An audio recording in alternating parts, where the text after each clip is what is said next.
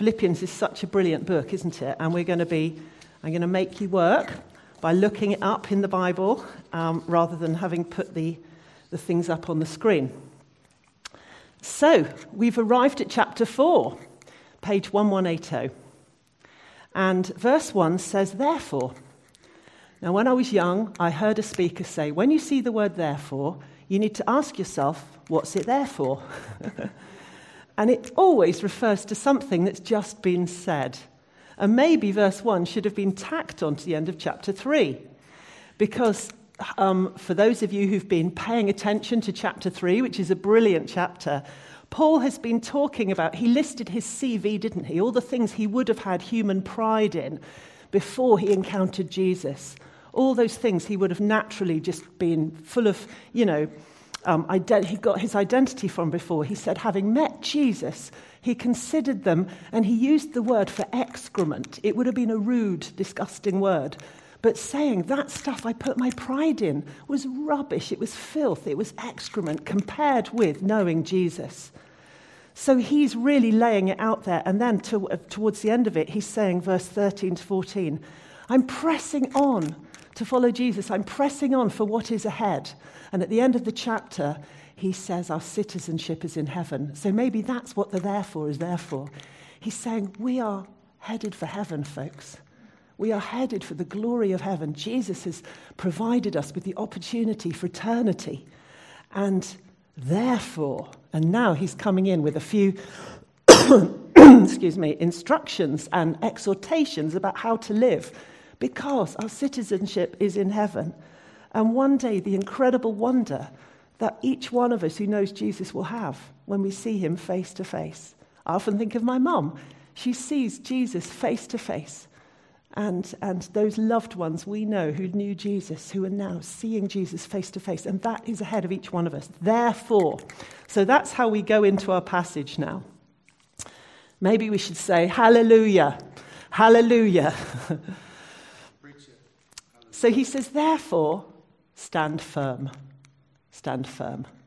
Isn't that good? We need to encourage each other to stand firm. I need you to encourage me to stand firm, and I need to encourage you to stand firm. Everything we do for Jesus now will not be wasted. And whether they're physical actions of love or kindness to somebody, or whether they're internal things where we have a, a, wrestle and a battle with the, with the Holy Spirit convicting us of something and we, and we change our heart attitude to something, none of those things will be wasted. So let's be people that encourage and each urge each other in living pure, holy lives for Jesus. Therefore, stand firm. So that's how he starts chapter 4. And now he picks up on something he's caught wind of in the Philippian church. So this is one of his um, prison letters, and he's writing it from prison. And he'd, he'd, um, he'd started up a little church in Philippi. He'd led a few people to Jesus there and gone on on one of his mission trips. And now he's writing to this little church in Philippi. And he's got wind of something, and that is that two women in the church had fallen out. Imagine that. Whatever sort of church was that where people fell out? Well, let's look into this. These women are not any women. They are not problem women or difficult women.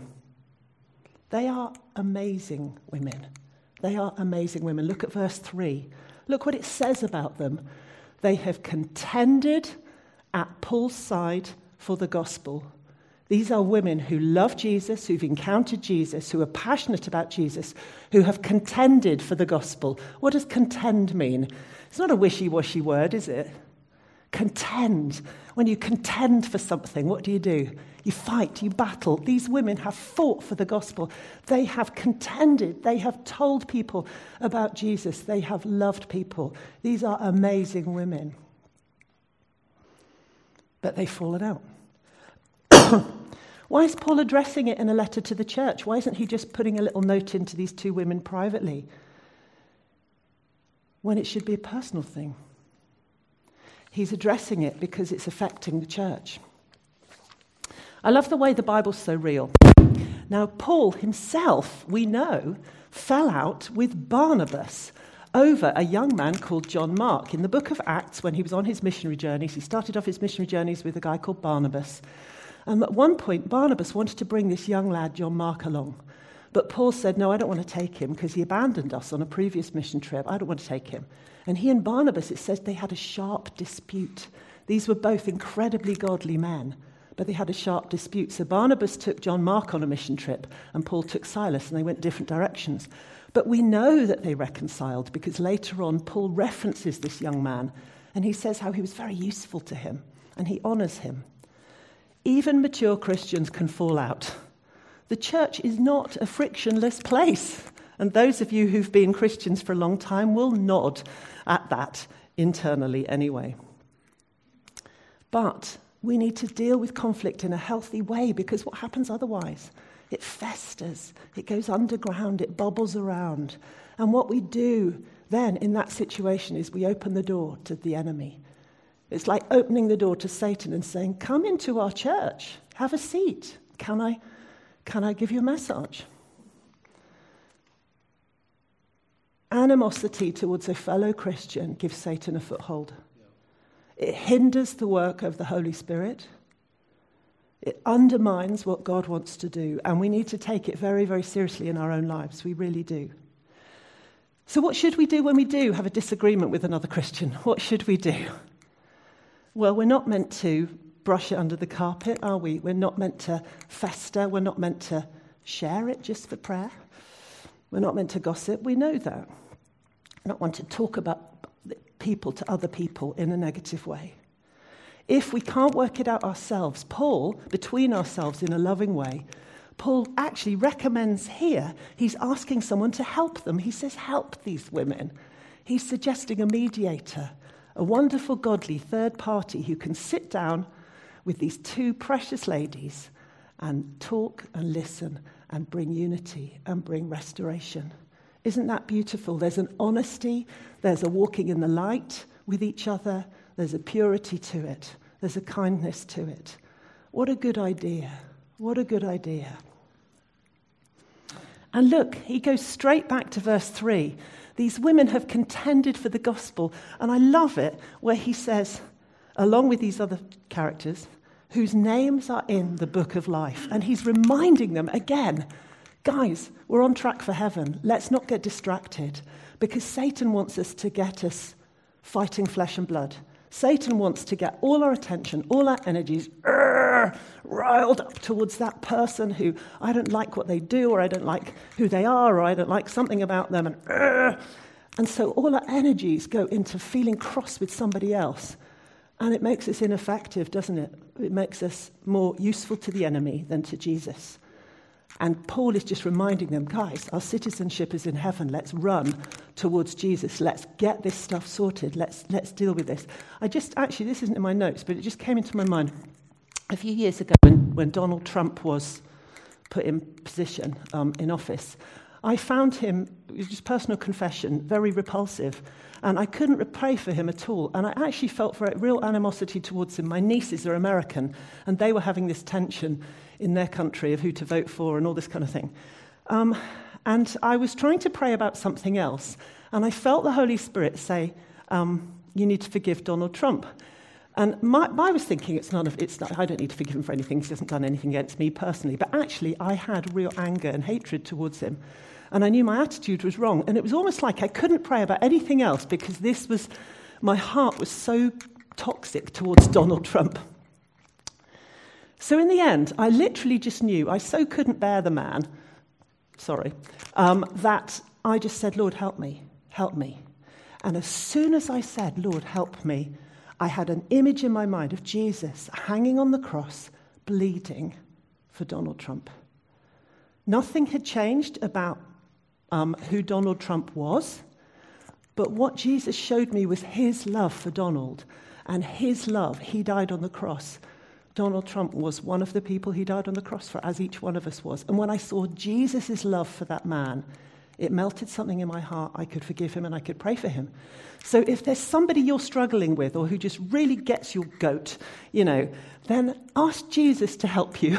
Say, Jesus, give, just help me. As quick as a flash, that image came into my mind. It would be different. You know, each time I asked Jesus for help in a situation, it might be different. But in that situation, it was so helpful it shifted my attitude towards him and gave me compassion, the way Jesus showed me the way Jesus saw that person. Okay, that was for free, that one, because that wasn't in my notes. So now where am I? Um, yeah. And you know when you've forgiven someone if you can pray blessing for them? That's another whole step, isn't it? pray blessing for them. And if you hear something bad happens to them, do you secretly feel pleased? Well, you know, if that's the case, you know you haven't forgiven them. You need to do a bit more work in your heart. it says in verse 5, let your gentleness be evident to all. The Lord is near. Isn't that beautiful little nugget in the middle of this amazing passage that we're going to go on to about worry? Let your gentleness be evident to all. It's beautiful. Lord, help me be gentle. I'm just going to encourage us all to close our eyes at this point. And we're going to say, Lord, just in your heart, say, Lord, help me be gentle. Lord, help me be gentle. Holy Spirit, is there anyone at all right now that I need to forgive? And if there is, Jesus, would you help me?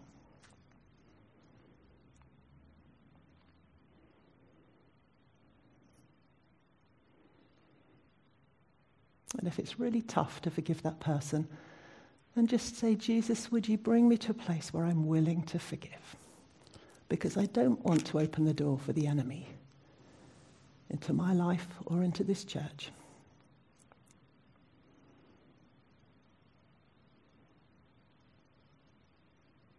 Thank you, Lord, that you're going to help me.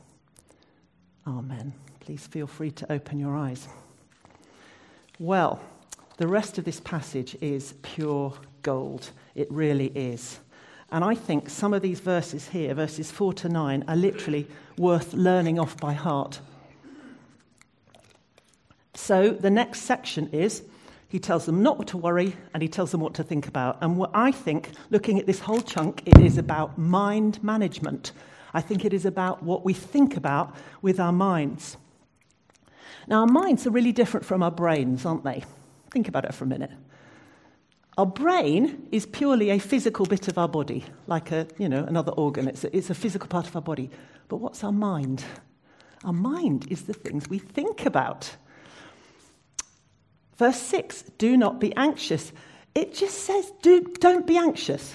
Don't be anxious. I mean, partly you can almost think, how ridiculous. He doesn't say if you're anxious or when you're anxious, he says don't be anxious. It's Thankfully, he doesn't finish there. He goes on to add stuff because otherwise, it's like you can't just say to someone, Oh, don't worry, don't worry. You know, that in itself isn't enough.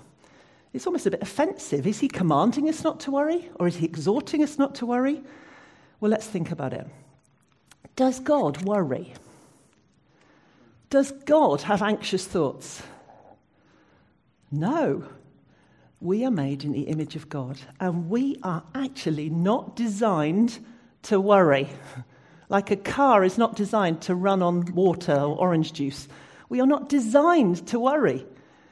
The Bible says we're made in God's image. Our brains are actually not created in a way that will function healthily with worry.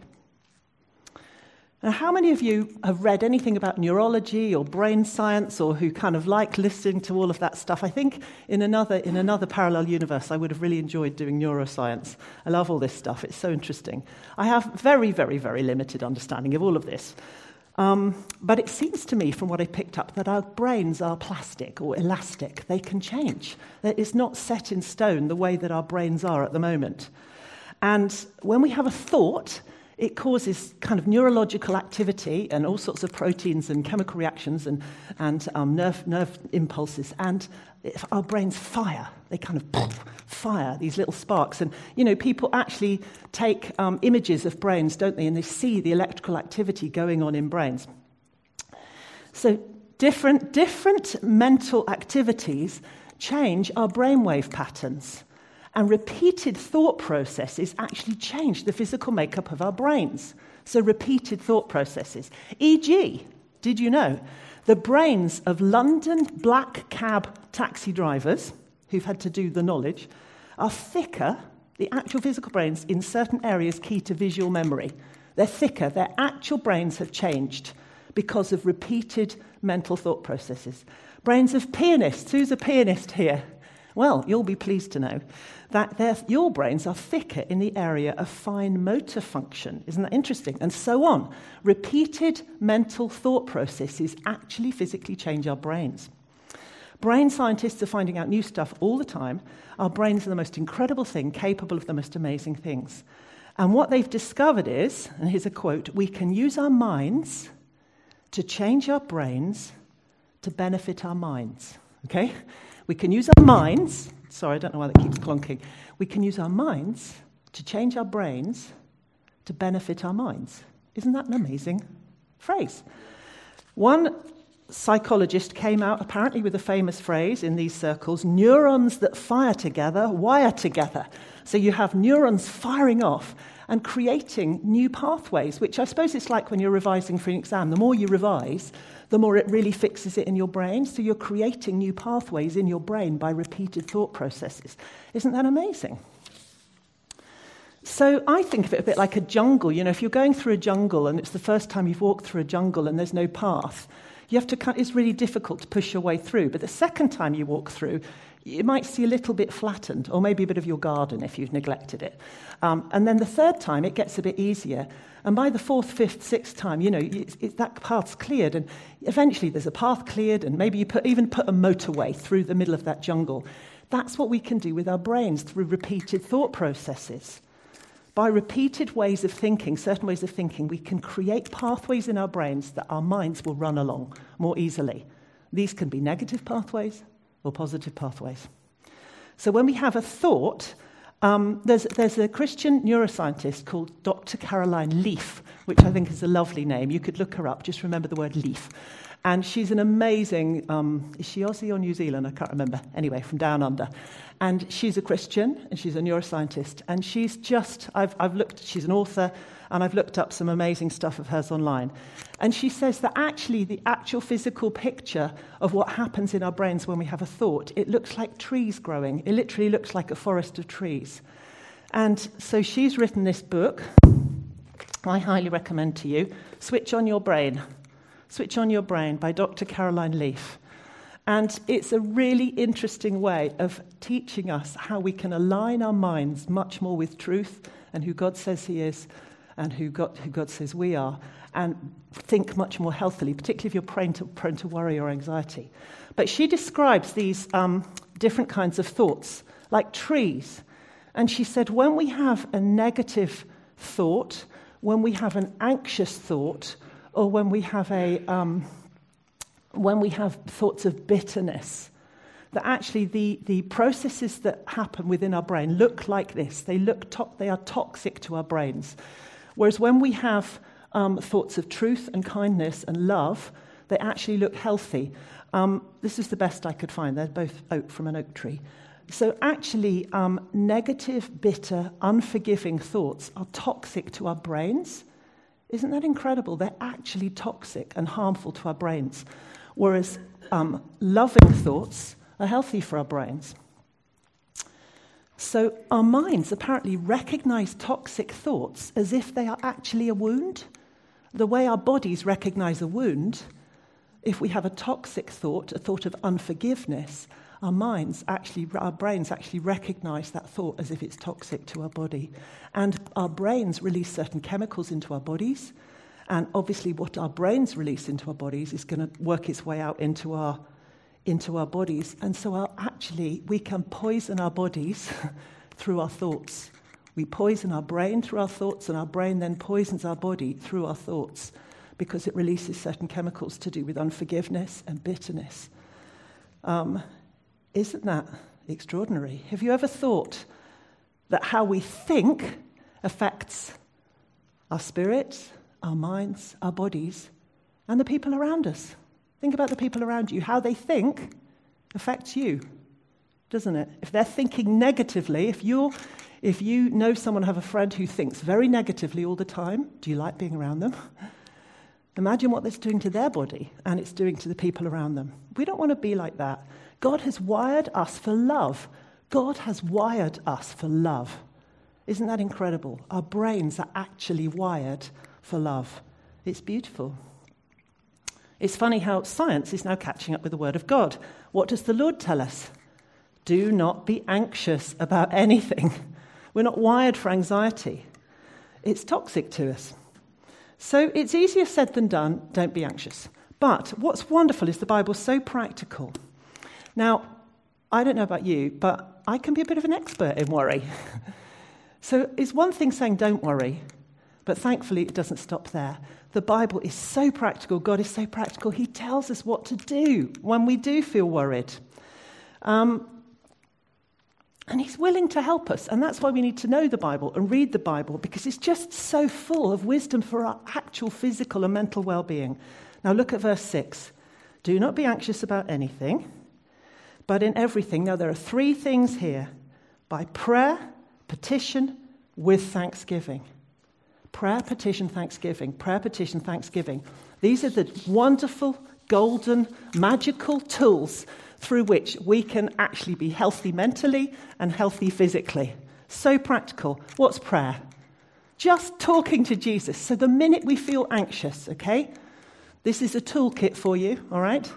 Anybody here ever been worried about anything? Put your hand up. Oh, okay, good. I'm not alone. Right.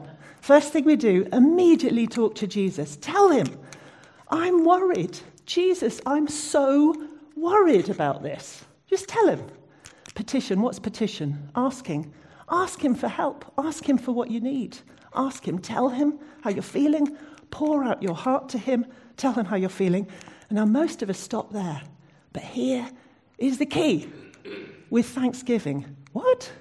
What? That's a bit of a curveball. What on earth? Did you know thanksgiving is a supernatural antidote to worry?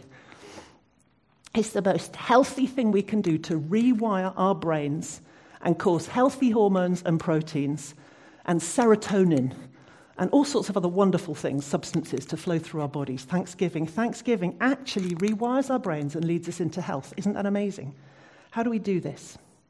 Right. When we're worried, we talk to God, we pour it all out, we ask for His help, and then we start thanking Him. This is the key. How many of you worry about something, pray about it, and then carry on worrying about it? Ever done that? is that a pattern? What's the point of praying? God wants us to hand the worry to Him and receive something in exchange. But the thanking is really key. So, what do we thank Him for? What sort of things can we thank Him for when we're worried? We've prayed, we've poured out our heart, we've asked for help. Now, this is what I do. I don't know what anyone else does, and I don't know what Paul did, but what I do is I start thanking God of things that I know are true. Thank you, Lord, you love me. Thank you, Lord, you're with me. What basic stuff do we know that we know that we know? Thank you, God, you're in charge and you're in control. That's such a good one. Actually, that's probably the first one. Thank you, Lord, you're in charge. Thank you, Lord, that you have good things planned for me. Thank you that you have all the wisdom that I need in this situation. Thank you that you see me and hear me and you have a way through. Thank you that you are all loving and all powerful. Do you get what I mean? What am I doing while I'm thanking? So I've told him about it, I've asked for help, but I don't stop there because if I do, I'm going to still go away worrying. I turn to thanks at that point and I start reminding myself who God is how he feels about me, his heart towards me, and his promises. And that's the key because what you're doing, and I really encourage you to do this out loud, is you're making declarations, spiritual declarations of truth over yourself. And they literally shift stuff in our minds and in our hearts, and we can walk away with peace because that's the next bit. It's a wonderful exchange. We hand our anxiety to God and he, in return, we hand it, and in return, he gives us peace. It's an exchange, it's an upgrade. Here's all my anxiety, Lord. Oh, wow, you give me peace that passes understanding. But the thanksgiving is a real key, it's a real gateway to that, that peace. Now, anyone who knew my dad would never have thought he worried. He was a man of faith. But my mum would say, yes, my dad was really prone to worry. But what he'd learnt to do from the minute he'd been filled with the Holy Spirit, he knew God was his heavenly father. And the minute he felt worried about something, he immediately ran to God. So um, you'd hear him having, the minute he lost his car keys, the first thing he'd say is, Thank you, Lord, you know where the keys are. he bypassed the anxiety stage, he just ran straight to the Father. He ran straight to the Father. And, and even without the prayer and petition bit, he just did the thanksgiving bit straight away. So actually, maybe we can get really smart and just do the Thanksgiving bit straight away. Thank you, Lord, you're in control. Thank you, you love me. Thank you, you know where the keys are. You know, when I passed my driving test, any of you have kids that pass their driving test and you remember that when they're 17 and they drive off down the road in the car and you know that they're in a killing machine and that the roads are full of idiots and you're scared? Well, my mum, they, they never communicated any fear to me. I passed my test and they'd say, Off you go, love, darling, have a lovely time. My dad would feel worried the minute I drove off down the road. I never knew that. And he would get on his knees and he would pray. And he would thank God. Thank you, Lord, that you love her, you're with her, that you have angels protecting her. Thank you, you're going to keep her safe.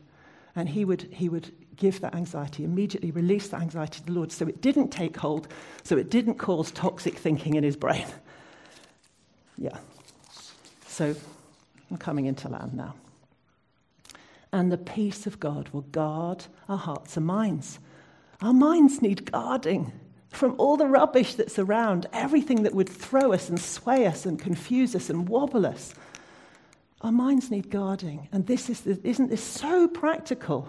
Prayer, petition, thanksgiving, and we shift it off to Him and we say, I receive your peace. I receive your peace. I even put my hand on my heart and say, I receive your peace, Jesus. I receive it. I let go of all that anxiety. I let go of it and I receive your peace and your truth. It's an amazing exchange.